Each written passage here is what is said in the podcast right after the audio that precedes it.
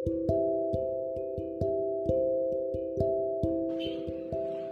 बार की बात है। फ्रांस का सम्राट नेपोलियन अपने सैनिकों के साथ सैर के लिए निकला। रास्ते में एक नदी थी, जिस पर पुल बना हुआ था।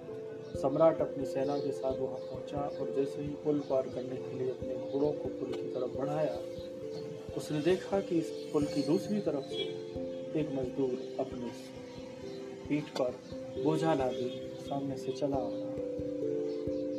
उस मजदूर ने अपने काम में इतनी तल्लीनता बनाए रखी थी कि वो नहीं देख पाया कि सामने सम्राट अपने कुछ सैनिकों के साथ खड़े हुए हैं तो उनके आने के लिए पुल का रास्ता छोड़ दे और वो सीधा उस रास्ते को पार करने की जल्दबाजी में पुल की तरफ़ बढ़ा चला गया अब वो पुल इतना सकरा था कि उससे एक घोड़ा या एक व्यक्ति ही निकल सकता था। तो पीछे जो सम्राट के पीछे जो जनरल खड़े थे, उन्होंने चिल्लाकर कहा, गुस्ताख मजदूर, तुझे दिखाई नहीं देता कि फ्रांस के स्वयंभू सम्राट तेरे सामने खड़े हैं और तू उन्हें निकलने का रास्ता न देकर खुद इस पुल पर से चलता हुआ रास्ता पार करता जा रहा है।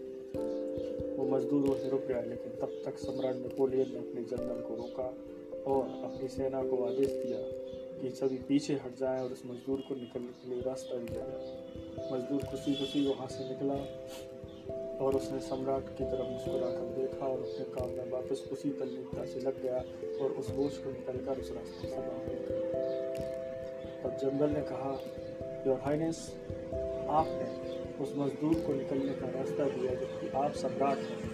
आपको पहले आगे जाना चाहिए अब मजदूर को आपने आगे क्यों जब सम्राट नेपोलियन ने कहा कि जनरल हम यहाँ घूमने के लिए आए। हम सैर सपाटा कर रहे हैं, मौज मस्ती कर रहे हैं, लेकिन वो मजदूर काम कर रहा है। और जब कोई व्यक्ति काम में होता है, तब वो बहुत इस मानवता के लिए सबसे महानतम कार्य कर रहा होता है। तो उसका अहदा उस समय सम्राट से भी ऊपर होता है। इसलिए उसका अहदा मुझसे बड़ा था और उसे इस रास्ते से निकलने का पहला अधिकार था। इस कहानी से हमें यह शिक्षा मिलती है कि हम कोई भी काम करते हो, चाहे वो छोटा हो या बड़ा, अगर हम अपना काम मन लगा कर करते हैं तो हम मानवता के विकास में एक अहम योगदान दे रहे हैं, एक महान योगदान दे रहे हैं। इसलिए अपने काम को पूरी ईमानदारी के साथ कीजिए। ये मत सोचिए कि काम छोटा है या बड़ा है, काम से हमें कितना मुनाफा होगा।